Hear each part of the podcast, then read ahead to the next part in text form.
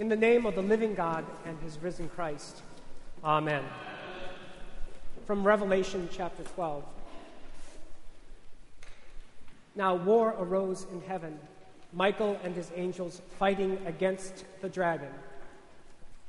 And the dragon and his angels fought back, but he was defeated, and there was no longer any place for them in heaven. This is our text. Most of us like to watch a good fight. The bigger, the bloodier, the better. And that is why when my wife and I review the menu for Netflix on a Friday evening and she suggests yet another chick flick, my response is, Now, dear, how many crashing helicopters in this one? And then we watch what she wants anyway. The scene from Revelation 12 is exactly that. It appears at first glance to be part of this culture of video and film violence. We see an epic struggle between good and evil. And it takes place both on the physical and on the spiritual planes. We have these two opposing forces led by superhuman entities the archangel Michael on the one hand, and then this ancient seven headed dragon on the other.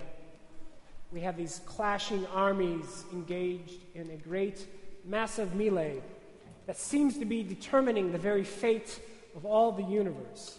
You can almost smell the smoke rising up off the battlefield. The problem with this type of characterization of Revelation 12, however, is that it misses the most important point. In fact, the battle described here in our epistle is largely a war of words and not of weapons. And this is the only meaningful way that we can find ourselves here in this text on Michaelmas Sunday. You know his name, it is Satan, and from ancient of times he is called the deceiver, the father of lies, the accuser that's what his name means in both Hebrew and in Greek. His greatest weapon is one of words to accuse us before God both day and night. It is what he says which is damning and damaging. This dragon breathes out not fire but violent lies, accusations, and incriminations. And the place he tries to usurp in, in Revelation is a place of words and of witness and of evidence. Satan wishes to stand before the great throne room of heaven next to the Almighty himself and to hurl the slings and arrows of outrageous accusations against God's people before the Lord. When we hear talk of angels and demons, and when we heed St. Paul's important words to the effect that we wrestle not against flesh and blood, but against the principalities of this dark world, when we hear all of this, we tend to think of physical, demonic oppression or suppression. We think of the invasion of our workplace or our homes or our bedrooms by spiritual forces that can somehow work physical havoc in our lives. And of course, by Scripture, we cannot deny that any of this would take place. But it is most assuredly not the real battleground. The real battle takes place in our ears and in our minds and in our hearts. As the accuser says, God could never love you. You are too broken for any good. Your sins have made you beyond repair. Your past too shameful for any good use. And then the battle ultimately takes place before God Himself as Satan addresses the Almighty. See God? See who they really are? This shameful, stinking, sinful mass of humanity. Cast them off, aside forever. There is no hope, the accuser says. And we all, on some level, know this battle don't we? It is ultimately the battle against despair when the great accuser, Satan, names and shames us day and night. So the attack is largely of words, but then so also is the defense and ultimately the victory about words. When the accuser is thrown out of the great heavenly court, You'll notice in that text, it's not so much that we see the crash, we hear it. A mega voice proclaims, Now have come the salvation and the power and the kingdom of our God and the, the authority of his Christ, for the accuser has been thrown down. And how is it that the scriptures say that we do overcome?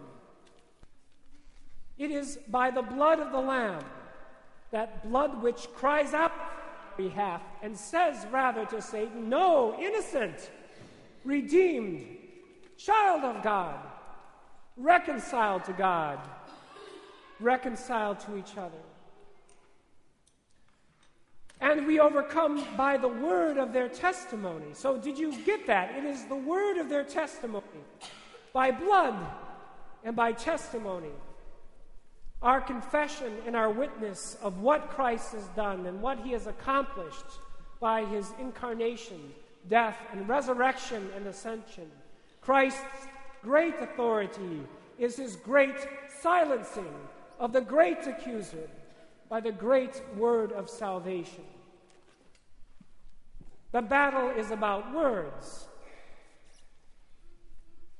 And in his incarnation, death, and resurrection and ascension, Christ, who is the Word made flesh, now has taken Satan's place in the great heavenly courtroom.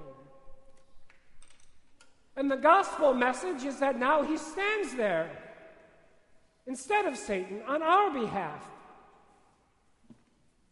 And by the power of his new word says then, about us and to us and to God.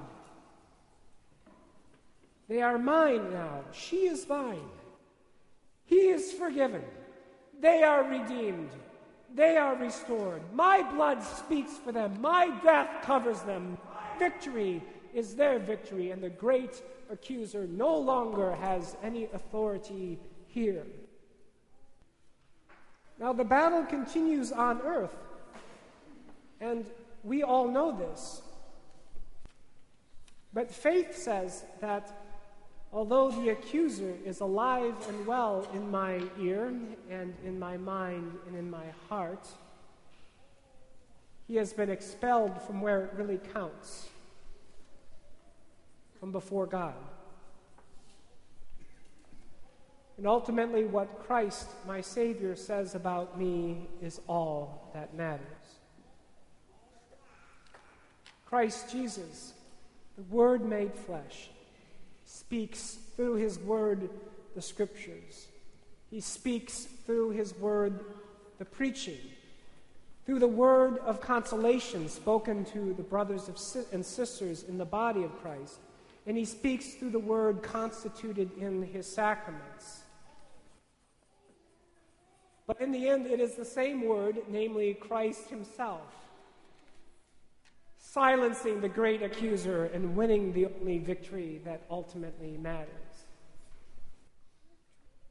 And what about all this angel business on this festival of St. Michael and all angels? If you read through the scriptures about them,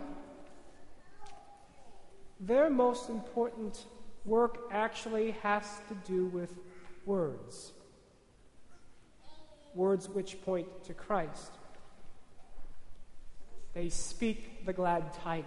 they proclaim his forgiveness, they announce his arrival, and sing of his victory. Our job is simply to join them. Come soon, Lord Jesus. Amen.